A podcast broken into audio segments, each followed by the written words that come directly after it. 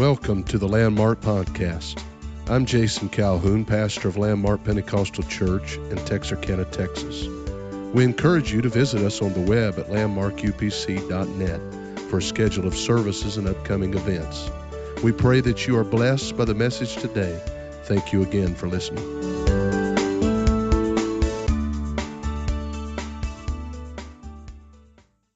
Chapter number 10, I want to read the first six verses, or maybe just five, five verses, and then we'll skip down to verse 27 and read it. Verily, verily, I say unto you, he that entereth not by the door into the sheepfold, but climbeth up some other way, the same is a thief and a robber. But he that entereth in by the door is the shepherd of the sheep. To him the porter openeth, and the sheep hear his voice, and he calleth his own sheep by name, and leadeth them out. Then he putteth forth his own sheep, and he goeth before them, and the sheep follow him, for they know his voice. And a stranger, stranger will they not follow, but will flee from him, for they know not the voice of strangers. Scripture says, For they know his voice. And then it said, And a stranger will they not follow, but flee from him, for they know not the voice of strangers. And then verse 27 My sheep hear my voice, and I know them, and they follow me. My sheep hear my voice, and I know them, and they follow me. I want to simply use as a subject tonight the voice of God. The voice of God. I, I want to be aware of the voice of God. I want to be able to hear the voice of God. And I want Him to be able to continually speak to me in my life. How about you? How many recognizes the importance of that? I said, How many recognizes the importance of God being able to speak to you? Praise the Lord. You know, there's some times and circumstances and seasons of our lives when we need Him to speak to us more than others, I suppose, and we need answers, and we're pressed on every side, and maybe we're feeling uh, closed in a little bit, and we need God to come through. We need God to speak to us. And I have found that if we have a habit of being sensitive to Him, that when those seasons and times comes, it's a whole lot easier to get an answer rather than, um, you know, being in a place where I have to say, well, God, I haven't been praying like I need to, or I haven't been seeking you like I need to, haven't been doing right on my end of the bargain, and then need Him to speak to me. But if I've been being consistent in praying and seeking God, then there is a confidence that I can have that God will speak to me. Amen. The voice of God. Let's pray for His anointing the remainder of our service tonight. Jesus, we do need you, God. We need you in this house to speak to us and to help us. Your word, God, let it come alive to your people. Bless, God, minister and work in this place. Do your will, I pray, God, and feed every hungry heart that is gathered here. In Jesus' name I pray. Amen and amen. Could you give one more praise unto the Lord before you're seated?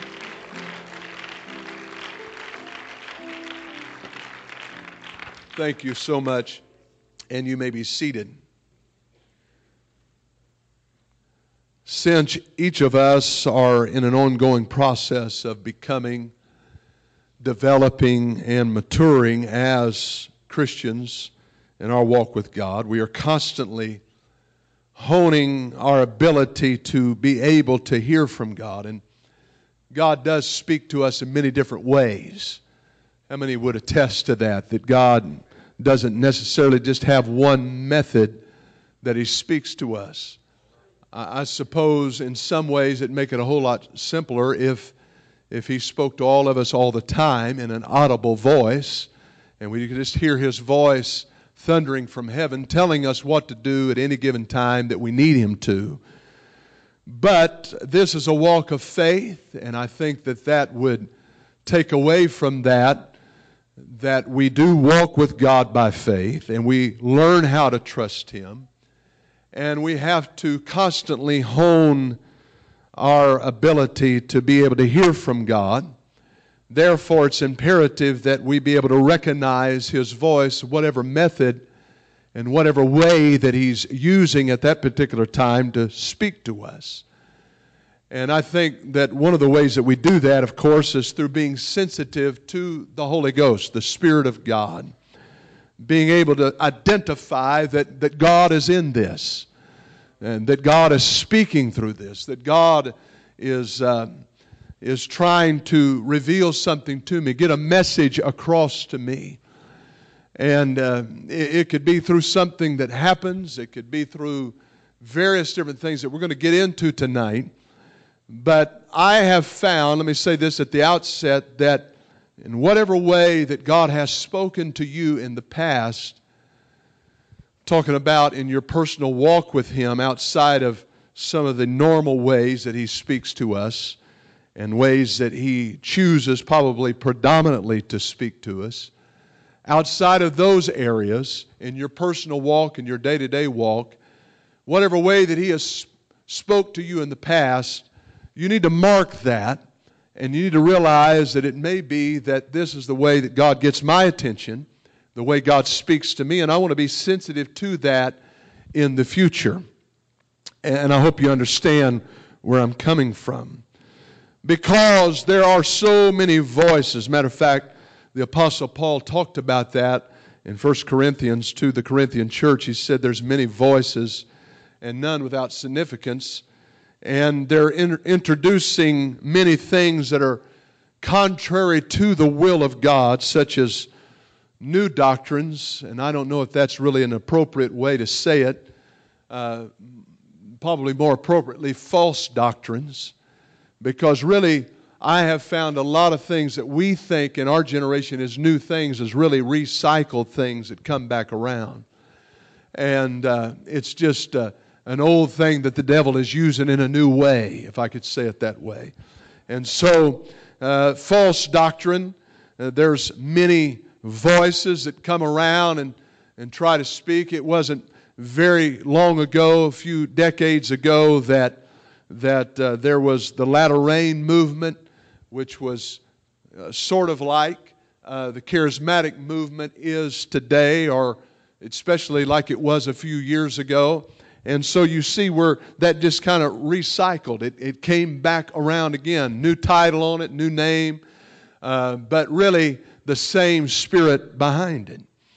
And then there's confusion that those voices try to bring into the church at times, which the scripture clearly indicates that God is not the author of confusion. So anytime there's confusion, or disorder, uh, you can recognize immediately that this is not of God. And if there's confusion whether or not it lines up to the word of the Lord, you can know with certainty that this is not of God. Those voices try to bring discord and deception and you know, the spirit of deception, if it was not alluring, it would not be able to deceive anybody. So we know just by the nature of the word, and, and it's used many times in the scripture deception or deceive, and not to be deceived. We see that many times, that warning in the word of God. If it was not alluring, if it was not attractive, if it was not something that our flesh would find appealing or it wouldn't be something that we would be drawn to. That word deception would not be used. If it was just automatically recognizable that this is not of God, it, it's a deterrent to us and, and we don't want anything to do with it. But you know, the devil is crafty. Uh, the devil uh, uses all kinds of forms to dress up things and try to deceive.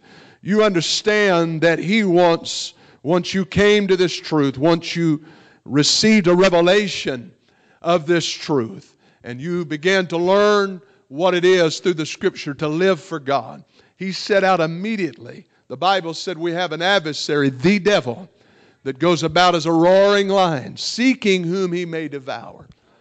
And so he sets out immediately to try to deceive and completely destroy as many as possible that are in, in their walk with God, trying and endeavoring to live for the Lord.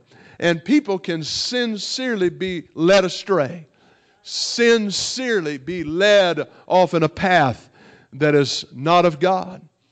I, I believe with all my heart there's a lot of people following certain ministries and certain things that are very uh, powerful with their personality and their presentation, and they're sincere about their attempts to live for God and follow uh, the Lord. And, and, and, and in many ways, God has honored what faith they have and what sincerity they have. But it is possible to be sincerely wrong.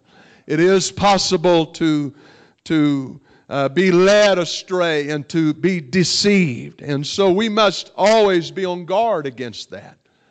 And that's why discernment is so important to you. Out of all the nine gifts of the Spirit that you ought to pray for, you having the Holy Ghost, you, you, are, you can receive, you can be used, you can be uh, directed in any nine of these gifts of the Spirit as they're needed. I don't believe that, that those gifts are resident necessarily, but I believe that they work through the auspices of the Holy Ghost, the Spirit of God, the Holy Ghost.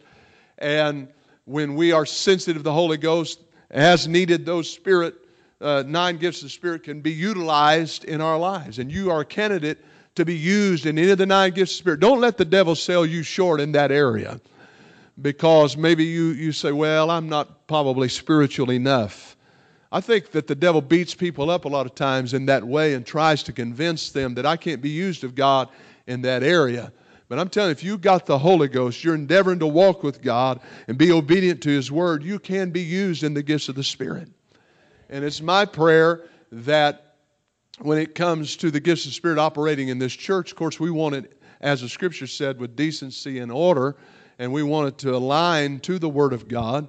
And that's why we, we study it and, and try to know the Word of God as it pertains even to the gifts of the Spirit. We read through there in 1 Corinthians.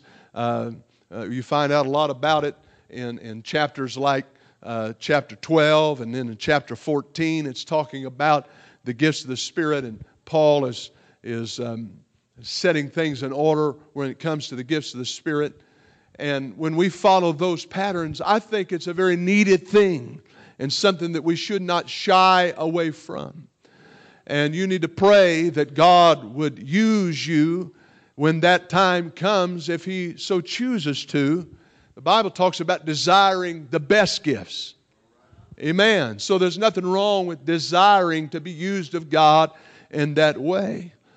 And it's just been an observation of mine, not that God does not use preachers in the gifts of Spirit, obviously He does. But a lot of times when it comes to tongues and interpretation, a lot of times God uses that gift to confirm what the preacher has already been preaching or teaching from the pulpit. So uh, many times it, it, it needs to flow, if I could say it this way, from the congregation, those people in the congregation that are sensitive to the Lord. God maybe wants to confirm something that's already been stated because the Bible does say, in the mouth of two or three witnesses, let all things be established. And so when the Lord speaks through the method of tongues and interpretation after the preacher's preached, or maybe it's not even in that same church service, but there's been a theme and a thread that's been going on in the church lately. And, and God confirms that by uh, tongues and interpretation. We need to be open to that, and it needs to be more than just one or two. Hello? Amen. So that cannot that cannot really happen if there's not others that are sensitive to it. And might I say this very carefully and in the Holy Ghost I want to say this because this has really been on my heart. I've been praying about this. But that if you are one of those that are frequently used, could I say that you should pray about others having the opportunity to be used? And you should pray that God would speak to them and give opportunity for God to speak to them in that way. Amen. And God to lead them into it because otherwise, if you're the first one, I know that we're talking about something very spiritual here, and I'm trying not to use layman terms too loosely, but if you're the first one on the draw all the time, when it comes to that, they'll never have the opportunity. Amen? And so, and I've seen that. And I'm just, again, Uh, this has just been my study of it, my observation of it. I'm not, I'm not uh, heard anybody else address it just like that. And, but I'm just feeling led to say something about it in the Holy Ghost here tonight because this is an important thing, and I want to see it happen here, and I want to see it happen as frequent as God wants it to happen, but I want it to happen the right way. Amen, in decency and in order. So uh, I'm asking us to be sensitive to that and pray that God would help us. And, and of course, uh, God uses this to confirm things to us. And we have to be careful. Uh, it doesn't matter how mature you are in your relationship with God, how far along, how many years you got behind you. You have to be careful every step of the way that you're not deceived. Because a lot of times, God uh, using a person and anointing a person, the devil notices this, and you've heard me say this before.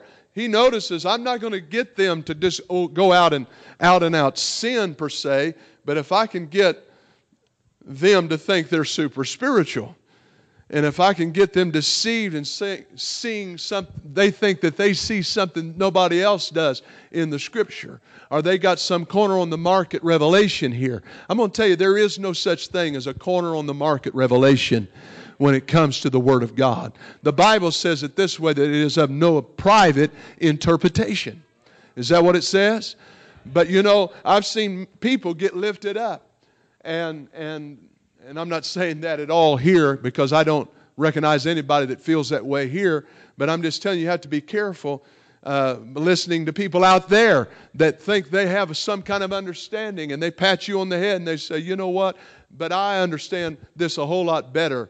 And that's how people dismiss whole books of the Bible sometimes. And they'll say things like this Well, uh, you know, that was written for that culture and that time, and it really doesn't apply to us today.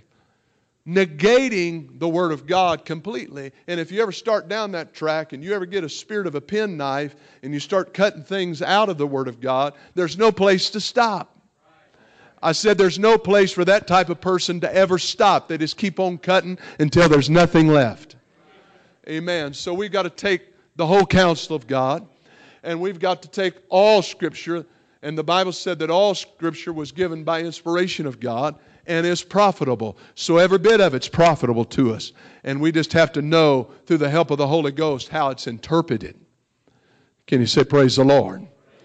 And somebody that does not have the Holy Ghost, they, they may have some understanding about history concerning the Scripture. They, they may be able to uh, give some, some uh, points on it that, that sound pretty good. But really, really getting the message of this, if you don't have the Holy Ghost, because this is inspired of God, it's going to be a hard, hard, difficult time for you to be able to completely understand all that God wants you to understand from it. Be like me trying to read Spanish. My mother in law, she, she's been here the last several days and she's got a little Spanish Bible she reads at the house all the time. And, uh, you know, I'd like to, but as much as I'd like to, I could probably only pick out just a few words. And that would probably uh, you know, Acts 2.38 and stuff like that that I already know. And I'd be able to pick those, those words out and because it's written in Spanish. Well, a person that tries and attempts to, to interpret Scripture and things from the perspective of teaching you and telling you what you need to do yet they don't have the Holy Ghost themselves, well, you, you must be careful of that because they're not fully going to be able to interpret the Word of God like it needs to be interpreted to you. Can you say, Praise the Lord? That's why God anoints people and calls people to do this job. Amen. And that's why there's such a heavy responsibility on people that are called to do this job. Do you realize, as a pastor, that I'm going to have to give an account for the things that I preach and the things I don't preach around here. Amen. I'm going to have to give an account. And that's a pretty heavy responsibility. And every once in a while, that shakes me up. Matter of fact, every time I approach this desk, I'm reminded of it. But uh, that is a heavy, heavy responsibility. And so uh, I don't want to be guilty of uh, not giving the whole counsel of God. I want to I want to know this book. I want to I want to get my nose in this book. So the devil is always he's setting out to deceive people. And he, he, he tries many ways to do that. And I'm going to talk about that for a little bit. And Paul said it to the uh, church at Galatia. This church, he had, there was Judaizers that were in the area trying to lead people back underneath the law. He had brought them under this new covenant, taught them Jesus Christ and the effects and the power of Calvary, taught them the doctrine, the apostolic doctrine of repentance, water baptism in Jesus' name, the infilling of the Holy Ghost, taught them the doctrine of grace, and they kept feeling the pressure to go back underneath the law and to live under the law. And finally, in desperation, he said, I've invested a lot. He said, I prayed until, and I invested in you until Christ be formed in you. And he said, Now, I want to ask you a question. Who hath bewitched you? In other words, who hath, who hath deceived you that you would want to leave this, the doctrine of Christ, and go back into the beggarly elements that he delivered you out of? Amen. You've got something so much better. And I've said this a lot, but let me just say it again and underscore it and highlight it. And that is that you can come from anything to this, but you can't go from this to anything else. Because when you got to this, you've got what you need to be saved. Hallelujah. You are complete. You are fulfilled. And you'll never be satisfied with any substitute. Praise God. And so we want to be careful that we're not deceived. But again, He's going to try to destroy your confidence and tempt you to deviate from the truth. But 2 Peter, if they'll put that up on the board, 2 Peter chapter number 2, verses 1 through 3. But there were false prophets also among the people, even as there shall be false teachers among you, who privily or privately shall bring in damnable heresies or false doctrine, even denying the Lord that brought them, and bring upon themselves swift destruction. And many shall follow their pernicious ways, by reason of whom the way of truth shall be evil spoken of. And through covetousness shall they with feigned words make merchandise of you, whose judgment now of a long time lingereth not, and their damnation slumbereth not. In other words, there's going to be swift recompense for those that, that cause people and lead people astray. That again is why I feel the heavy burden and responsibility of preaching the truth and telling you right and correctly. Praise the Lord. And then Paul's warning in 2 Timothy chapter number 4, verses 3 through 4. For the time will come when they will not endure sound doctrine. I believe we are living in that time. But after their own lust shall heap to themselves teachers having itching ears. And they shall turn away their ears from the truth and shall be turned unto fables. Fables are lies, maybe lies that are dressed up to to, to uh, be appealing or attractive or a good story, but they're no less lies. They're fiction. There's no truth in it. And the Bible says this concerning the truth You shall know the truth, and the truth shall make you what?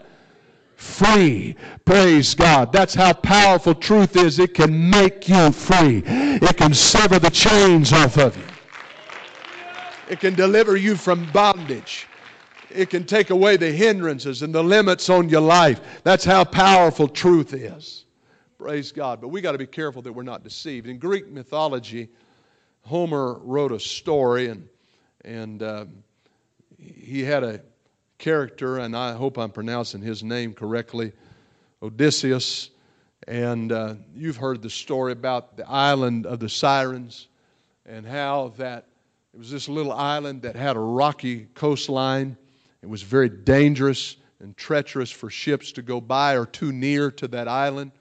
And so uh, they would sail by, but these siren women there on that island had a very enchanting uh, song that they would play and sing, and sailors would be lured to go to the island because this was so enchanting to them, and they would inevitably be destroyed on the rocks of that coast.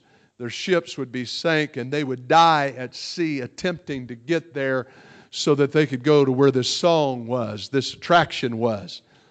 And Odysseus had heard this tale and this rumor about this, and I'm just kind of surmising this story or, or, or condensing this story. And, and uh, so, anyway, he, he, uh, he's traveling by and he, he tells his sailors, he said, Now I want you to, I'm going to heat some wax up. And we're going to pour it in your ears so that you can't hear and he said, "We're going. I want to hear this song. I've heard so much about it and how it's caused so many people shipwreck and destroyed so many people's lives.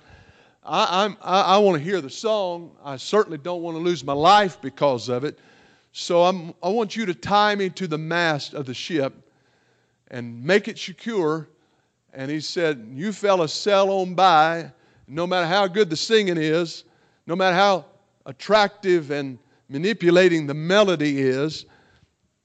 to me, you don't obey any of my commands. When we get within uh, earshot of that island, no matter what I say and how much I beg you, you keep me tied to the mast and you keep on sailing by because that's going to be our only hope.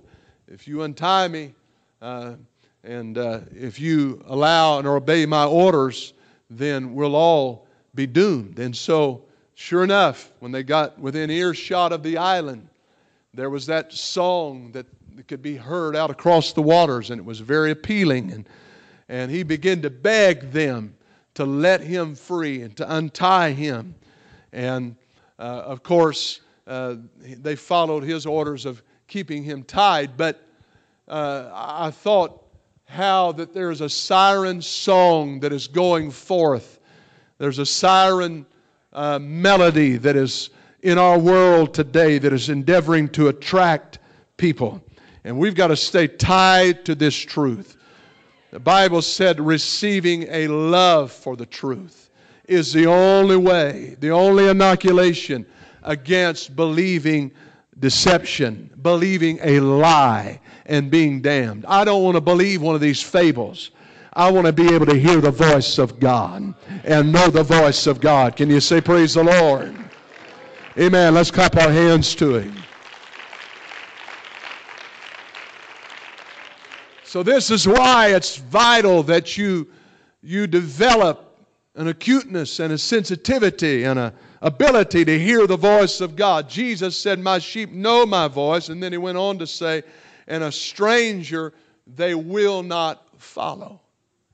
Praise the Lord. Stranger means an alien or a foreigner or unvalidated. It means something unusual. It means something that is not uh, proved in this particular context, a stranger's voice. Uh, the devil speaks and he influences others to speak for him many times. Can you say amen to that?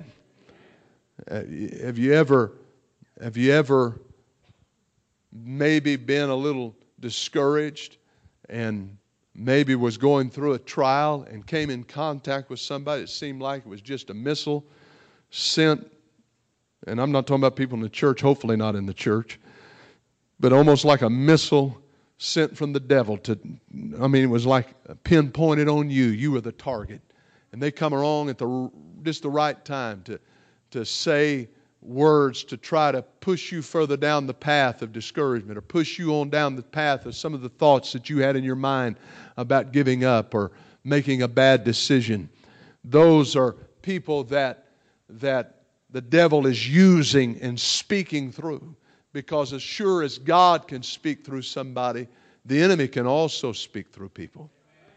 And I'm going to prove it to you. First Kings chapter number 13 one of the most bizarre stories. And, and you don't have to go out to the bookstore and get any fictional books and to, to be intrigued or uh, to be totally taken aback by, by some story.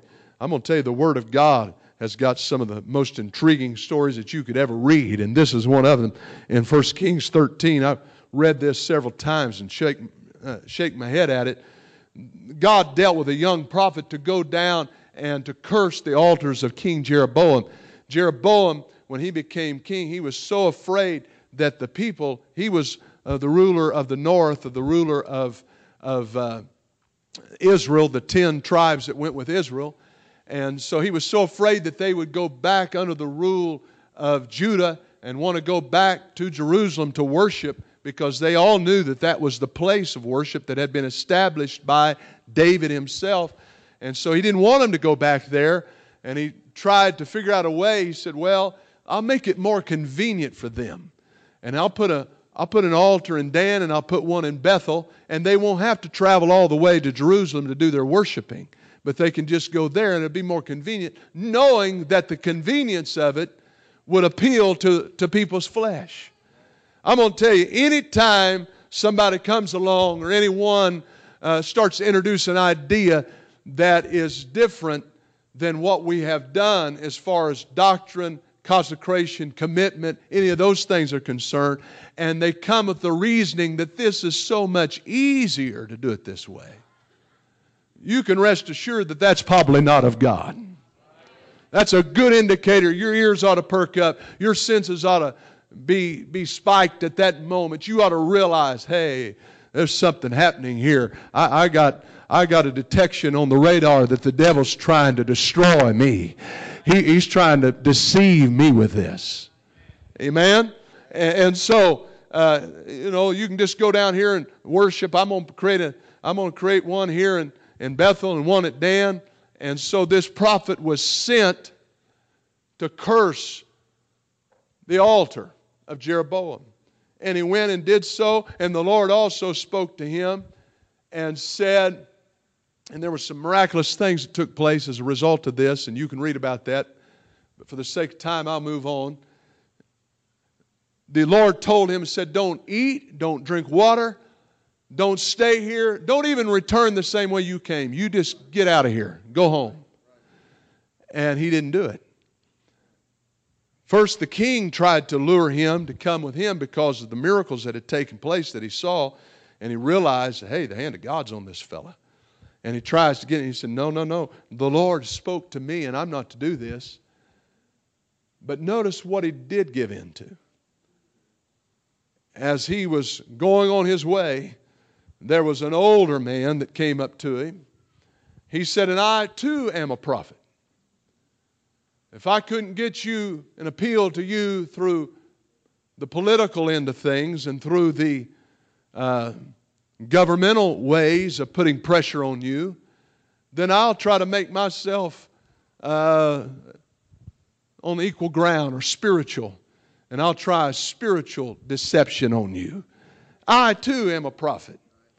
Of course, he was a false prophet in this context, and so Scripture tells us that, you know, he gave in to it. I mean, he was a young man, this is an elder man he said, I'm a prophet. I think you need to come in, eat with me, and, and you need to spend some time here with me. You can go home later on. You're going to famish if you, if you don't do this. You're going to fall out somewhere along your journey.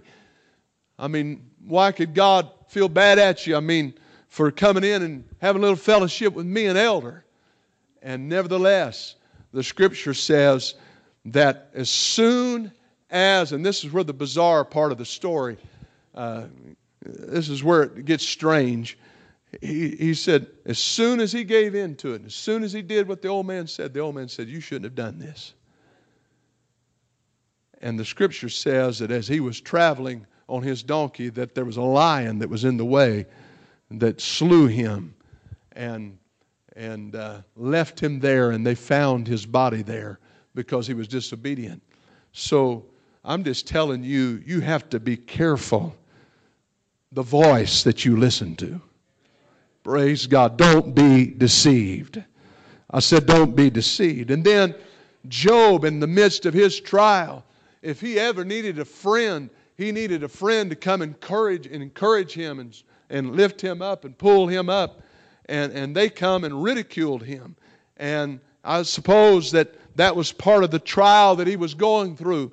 And then his wife made a suggestion. She said, Why don't you just curse God and die. And had Job done that, he would have never seen the victory and the triumph of coming out of that trial, and we would never would have had the great conclusion and story and the testimony to talk about that Job has. But Job recognized, hey, you're not speaking right right now. Amen. I, I love you, but you're not speaking right right now. And I'm not going to listen to that. I'm not going to charge God foolishly. God is a God that is going to hold his integrity, and everything's going to be okay if I remain faithful to him. And though I don't see him right now, I know that my Redeemer lives. And in my flesh I shall see God. Hallelujah. Praise God. But you got to be careful. You got to be careful which voice that you listen to. And it can be so subtle. What, what about in the garden when it all started? The devil, uh, in the form of a serpent, come subtly and spoke to Eve. And so charming he was. And the, and the thing that he used, hath God said, if he could just get us to question the Word of God, which is forever settled, the Scripture says. I'm going to tell you, anybody, any, anyone, anything they say to you, if it doesn't line up to this book right here, it doesn't amount to much because this is forever settled. This is the Word of God. Uh, I was reading today a, a, little story. It's very interesting. Uh, 1974, that's taking it back a ways. I, I, I don't remember this, but I was alive, barely. In 1974, uh, Muhammad Ali had been the, the champion, and then he had been taken out by Joe Frazier prior to this. And then there was a new guy that came on the scene. Matter of fact, I think he lives in Texas now. And uh, if he's still alive, I don't know. I haven't kept up with it. But, but George Foreman came on the scene. He was like 6'3, 220 pounds, muscular and very powerful. And he put Joe Frazier down. And then he put another fellow that was a, a, a rival, a, a, man that was considered to be a very good boxer at the time. He put him down. And, and then they, they just begin to build up. Now, maybe, maybe we need, maybe Ali is going to make a, a comeback. And they got all this build up. And you might remember it as being the rumble in the jungle. They had the thriller from Manila and, and uh, I, all the promotional things that they did back then. But this was the rumble in the jungle. It was in Africa where they were going to have this fight. And the room that they were in the center that they were going to have it in was pretty hot and humid in there. I think 85 to 90 degrees in, in inside where they were boxing, and and uh, that might seem pretty good right now, but it but it it didn't seem it didn't seem good if you're in there for several rounds of fighting, and it looked like that Ali was just taking a beating from what I read. Matter of fact, uh, the strong punches of George Foreman. He, at one point, he said later that his whole side was numb because of just taking the licks and the beating. And uh, uh, they noticed the people that was sitting right up on the front there. They noticed that that uh, when when they would kind of get up there close to one another, that Ali was whispering something uh, to George Foreman, and uh, Matter of fact, like in the first round, he went back to his side of the ring and he didn't even sit down. He just stood over there in the corner, didn't take a rest. And so this man uh, realized I can't beat George Foreman toe to toe. He's more powerful. He's got a, I, I suppose, a, a, a stronger. He, he's more uh, capable in many ways than I am. But I'm going to have to beat him psychologically if I'm going to beat him. I'm going to have to get in his head. And so he would whisper little things to him. And, uh, uh, you know, somebody's, somebody's whispering things and you're giving them everything you got. And, and then they're whispering, oh, that ain't, that ain't nothing. That didn't hurt. Uh, and really, they're lying, but, but he's telling, oh, that, that all you got, George? You know, stuff like that. I don't know exactly what he said, but that just brought it out more and he literally, in eight rounds, wore himself out trying to take him down. And then, at the opportune time when he could barely hold his arms up, Ali comes in and knocks him out flat on the canvas. And they attribute it to those little whispers and that little voice of, of, of, taunting him throughout the fight, the reason why he used up his energies and he used up all of his strength in the early rounds and did not fight a strategic fight, and he therefore didn't win. Can I tell you that the devil will try to get us wasting our energy on a whole lot of things and get us distracted from the place where we need to be in God? Place of prayer, the place of coming back to the Word of the Lord and getting our nose in the Word of the Lord and studying the Word of the Lord. He'll, he'll do whatever He can to keep you away from it. So you got to be mindful of that. You got to be aware of that. It's vital that I know the will of God. Amen. And the only way I can know the will of God is to know the voice of God. And He said, His sheep know His voice.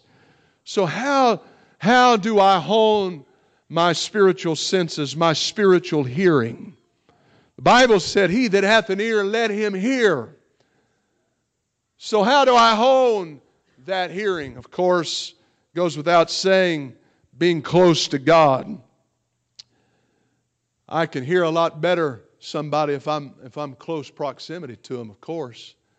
And if you're close to God, you're within earshot where he can speak to you. But lukewarmness and carnality and worldliness and and uh, maybe a bad attitude or bad spirit can come between me and God and it obstructs Him being able to speak to me and being able to talk to me. And, and so every once in a while, we got to clear out all the obstructions, right?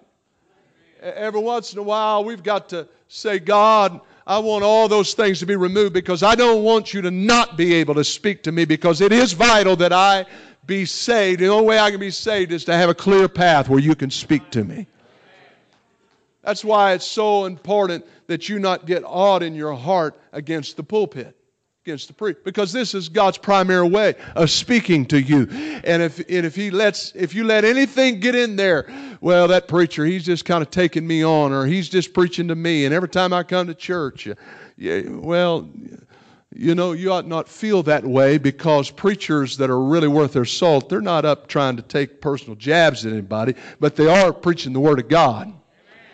Amen. Praise the Lord. Or uh, some some decision or choice or whatever's made, and I don't agree with it, and I don't like it, and whatever. But I'm going to tell you, the devil can use those little things that seem so you seem so justified in to get all in your heart against the pulpit or between you, something between you and the pulpit, and it obstructs your hearing so that you can't hear what the preacher's saying.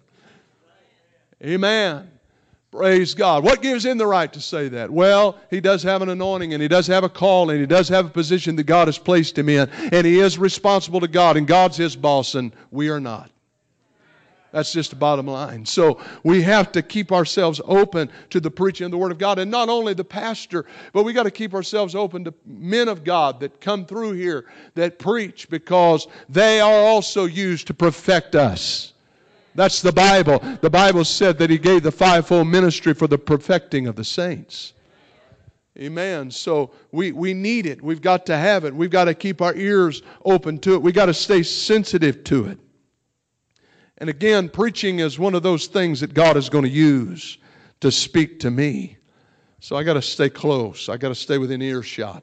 I got to pray. I got to fast at times. I, I got to keep all the things removed out of the way so I can hear from Him. I got to come and, and I've got to get this flesh taken care of so that I can hear from Him. That really brings me to my next point. Since our will is often in conflict with His will, it's important that our will be submitted to God's will. And God, God can speak to me when I'm open to Him speaking to me. If I'm a closed book, the Holy Ghost is a gentleman. It's not going to press the door open. He said, Behold, I stand at the door and knock. And that's the challenge. The challenge that God has is getting us to open up. The challenge that God has, amen, He's not limited in any way in His, in his power, He's not in, in, insufficient in any way. He, he doesn't have any deficiencies at all. In fact, The only thing that stands in the way of God is a heart that is closed. A, a, a, person that has closed themselves off by their own self will. That's the one thing that he can't transcend. That's the one thing that he can't transpass. That trespass. That's the one thing that he, he's not going to press the door open and shove his way in. You got to open up to him. Amen. So I've got to continually pray about that. Keep my heart open to God, to the moving of His Spirit. What's some of the methods that God uses to speak to us? Of course, He speaks to us through His Word. And that's why we need a relationship with our Bible. Amen. I don't, uh, I, I don't care how you read the Scripture, whether it's on an iPad, iPhone, or uh, good old fashioned way right here. I prefer that. I do have the Bible on an iPad. When I travel, sometimes I use an iPad uh, to do that uh, because if it don't, I can't. I've got to pay more money to get those uh, that luggage through there. So I, I, prefer to use that iPad rather than take a whole library with me. But anyway, uh, whatever methods you use, I'm just encouraging you to have a relationship with your Bible because this is the only, really, the only book. There's been a lot of other good books written about the Bible and about the things of God that are good and they are uh, wholesome and they are uh, uh, aids to our walk with God and strength to our walk with God. But this is really the only book that God left us. I said, This is the only thing that really God left us that is tangible that we need to get a hold of. And, and some people, this is the only book God left, has left us, and some folks don't read it. And that's a shame. We need to get in the Word of God and understand the Word of God. Don't just take other people's uh, opinions and don't just take other people's word for it. Get in the Word yourself because the Word is without error, the Word is infallible. Amen. And it is the final authority on every subject when it comes to our relationship with God. You believe that? Amen. And then he uses, of course, the preaching again. He uses anointed people of God. He uses the, the pastor primarily to teach and preach to us the word of the Lord. And then he uses other ministers. And he may even use other people, senior saints of God, I'm not saying that in terms of age. I'm talking about experience that can come along and be a help to you, an encouragement to you, and give you some direction. And, and I think we ought to always respect uh, people that have experience in living for God and, and uh, take that into account. Uh, it was Eli that was able to help Samuel to detect that, that God's speaking to me. Amen. God is, is the one that's waking me up, He's the one that's calling my name. And then God can speak directly to us. We see several examples in the Word of the Lord Abraham at Mesopotamia, and uh, this is uh, spoken about in the Word of God in Acts 7, and then Moses at the burning bush, where he took off his sandals. He was standing on holy ground, Exodus 3. And then, of course, Balaam in Numbers 22 those are places where God, and there's more, where God spoke directly to somebody. God does that, and He's still able to do that. I said He's still able to do that. I'll never forget Brother Beckton years ago talking about how he was in a place, a sanctuary, I believe, praying, and he needed God to really speak to him about something. And he said, I heard it so distinct and so clear he said, The Lord spoke my name, Cleveland, Cleveland. And he said, I, I just stopped and said, Yes, Lord. Are you trying to speak to me? I want to listen. I want to hear what you have to say. God's able to speak to people directly. And then, uh, and I've already kind of covered this the gifts of the Spirit, prophecy, he's able to use. Tongues and interpretation, he's able to use. He's able to give a word of wisdom, a word of knowledge, uh, the discernment of spirit is one of the gifts of the Spirit that He uses to speak to us. And if you're full of the Holy Ghost, you might get a check about something. It may not be no more than that. Uh, just a, really an unsettledness about something. I don't feel peace about. I don't feel like I ought to follow through with this. I don't feel like I ought to make this decision. I don't even know why. It doesn't even seem like on the surface or anything wrong with it. But that's the Holy Ghost trying to give you a warning. And I'm going to tell you, if you trample over that, it's going to be more difficult for you to be able to receive that in the future. And God, it seems like, uh, will not speak to us if we continue to trample over the areas that He is trying to speak to us in. It'll be harder to hear from Him again. So it's important that we be able to hear that, that voice of God. And it can be so easily grieved. The Bible said for us to grieve not the Spirit of God. So we've got to be careful that we don't grieve the Holy Ghost. We can grieve Him by not being obedient to Him. We can grieve Him by not responding to Him. We can grieve Him by not doing what He asks us to do. I tried to warn you. I tried to talk to you. I tried to deal with you. I, I, I sent a preacher to preach about that. I, and you didn't see yourself in it. Maybe, maybe it was like David, who the preacher is drawing his picture and he says, Whoever that man is. He said, What do you mean, whoever that man is? You're the man. We got to be able to see ourselves because this book is a mirror, the Bible says, and when we hold it up, we ought not be looking at it as, Oh, yeah, I see them over there. or, or out here like this. I can see you and you and you and you, but I don't ever look and see myself. It's important that I'm not deflecting or reflecting to somebody else, but I'm looking at myself and examining myself. Amen? We don't take our mirrors out and, and show our relatives, hey, look at look here. We take our picture our picture books out and say, here's my grandkids and here's my kids and here's or we used to now we take our iPhones out and we can go through that and show them pictures that way. But it'd be all right for y'all to laugh just a little bit. Wouldn't offend me in the least. Praise God. But anyhow, uh, you know, just, just little things like that that we, we sometimes don't acknowledge and we don't see ourselves in it. The picture is painted. God was trying to get our attention. God was trying to deal with us. God was trying to help us. And then uh, dreams and visions. Now, make sure that it wasn't the result of too much pepperoni and, and uh, jalapenos or whatever, or maybe anchovies.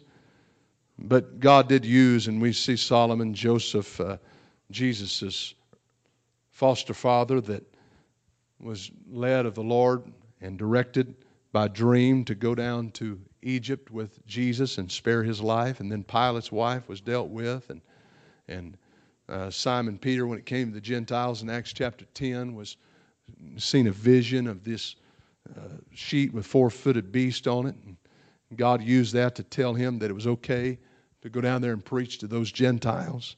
The Apostle Paul in Acts 18. So he uses dreams and visions. And then he also uses impression. And this is something in our time, being full of the Holy Ghost. This is, I think, my own personal opinion. This is one of the things that we have to hone and we need to be sensitive to that God uses to speak to us. Again, that gentle impression.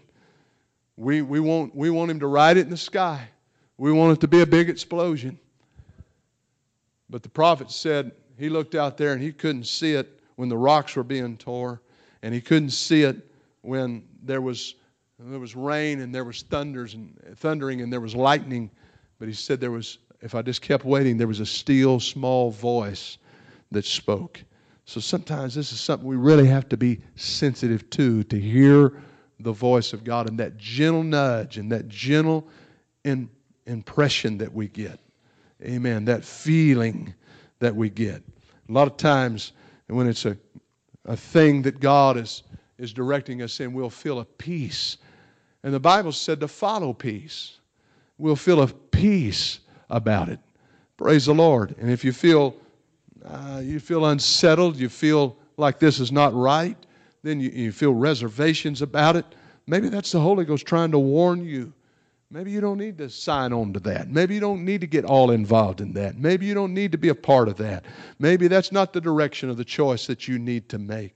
You gotta you gotta follow that nudge in the Holy Ghost. I want God to be able to speak to me in that most gentle impression and me be able to feel it.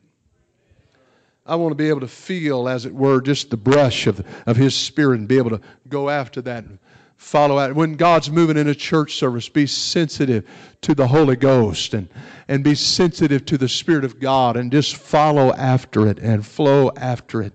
Amen. The Spirit will lead us, the Bible said. Matter of fact, it said, they that are led of the Spirit of God, they are the sons of God. God wants to direct us. God's got a path that He wants for us to take. He said He'll order our steps. He'll order our steps. Amen. We don't have to worry. If we're following after God and being obedient to God, we, the next footfall can be right in the will of God. Every one of them can be right in the will of God. We can have that confidence if we'll be sensitive to the Lord. And I'm sensitive through being in His presence, and I learn how He moves. And, and you know, I've heard preachers, I've heard good friends of mine saying, you know, I don't know how to explain it, Brother Calhoun, but this is just how it happens to me when when I feel to pray for somebody and, somebody is there in, in the service or whatever, I'm in the midst of somebody, it may not even be in a service, may just be in a social setting where people of God are sitting around visiting and fellowshipping. He said, when the Lord begins to move on me to pray, he said, I can feel it. One guy actually told me that he could feel uh, like a, a sensation in his hand that he needed to pray and, and this is not a Yehu, a crazy guy. This is not somebody that would normally even talk like that. But uh, he said, That's just really how I feel. That's how God deals with me. I didn't make fun of that. God doesn't deal with me like that. I wish He did sometimes. I'd know a whole lot more about what I'm supposed to do if it was that strong. But but I have had God deal with me in certain ways, and I've noticed a sort of a pattern to it sometimes in the way that God moves and the way that God speaks to me. So if it happened once, I say, Well, God, I know that you're able, you've done this in this particular way before, and I'm going to follow after that. I'm going to be led of that. And, uh, you know, when, when God speaks, be bold enough and confident enough. And the only way you can is to be willing to step out in faith on the times that God has spoke to you. And then you'll gain more confidence in that and more faith in that. Praise the Lord. Somebody said, Well, how am I when, when the Holy Ghost gets to moving? I sometimes I feel like maybe only just a word. I've heard people say when they was going to give tongues and interpretation, they just had one word come to them, and that was it. And they said, Well, I know it can't can't be just one word. But they didn't have faith to speak that word, so they clammed up, and the message was not given through them, and they were unable to speak because God was initiating something there that they had to step out on. Does that make any sense? Praise the Lord. And if they would have spoke that word, I'm sure if there were more to come, God would have allowed that just to begin to flow. But they had to go ahead and step out on it. So don't be afraid to step out on it. And don't be afraid to be corrected if it's wrong. Amen. You, you got you gotta learn some way. You didn't learn how uh, uh, to do certain things without being corrected. And the Bible said the spirit of the prophet is subject to the prophet. Amen. That's why God put a pastor in the church to lead the church. And if it doesn't feel right, don't, don't think that it's a personal thing when we just say, hey, we need to wait on the Lord a little bit longer here. And uh, no, that uh, just just a minute, hold hold yourself. Don't don't don't don't don't speak right now. We're, we're still waiting on the Lord. And I've seen that done, and people ought not get ruffled up in their spirit when that happens. We ought to accept it but then again, we ought not say, oh my God, I'm not going to do that now, my Lord. Uh, you know, what if I get called down or something like that? That shouldn't be our attitude either. We should have enough faith that God is able to work through this. Then I want Him to work through this and open up our hearts to Him working. And if you'll know it, it'll be strong. But you got to pray for these things and you got to believe God for these things. Praise God. A lot of times God is speaking to us and we most common way is through His Word and through the preaching of His Word. Amen. Somebody said, Well, I don't know why God won't just show me what He wants me to do. Well, He has in most cases. It's right there in His Word, black and white. Amen. Just read it, it's there for you. Praise God. He's revealed it through His Word. Aren't you thankful that God speaks? And we can know His voice. Hallelujah. Why don't you lift up your hands one more time before we leave here tonight and let's thank God. Let's give praise to God for His Word. Thank you, Jesus. Thank you, Jesus. Thank you, Jesus. Hallelujah, hallelujah, hallelujah. Praise God. I thank you, Lord. The voice of God. Well, just a little old Bible study tonight. I remember Brother uh, Crawford Coon saying when he would preach meetings, he'd say, I'm going to give you a little Gina Bible study. And usually it'd be something very good, more than just a little Bible study. I want to tell you the Word of God's good no matter when it is. Praise the Lord. I'll just give you a little Bible study tonight, but hopefully we help somebody to understand that God is speaking and we need to be listening. Praise the Lord.